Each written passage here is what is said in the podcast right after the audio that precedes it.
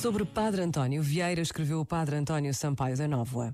São as palavras que nos prendem, são as palavras que nos libertam. A vida resume-se à procura da palavra que nem sempre encontramos. Em português, as palavras são Vieira. Ninguém antes dele, ninguém depois dele fez tanto com as palavras, fez tanto pelas palavras. Sem Vieira, não teríamos a língua que temos. Sem Vieira, que seria da língua portuguesa no Brasil. Nesse difícil século XVI da nossa história, Vieira abriu espalhou a língua portuguesa, fez dela cultura, marcou o seu lugar no mundo. Este momento está disponível em podcast no site e na app da RGF.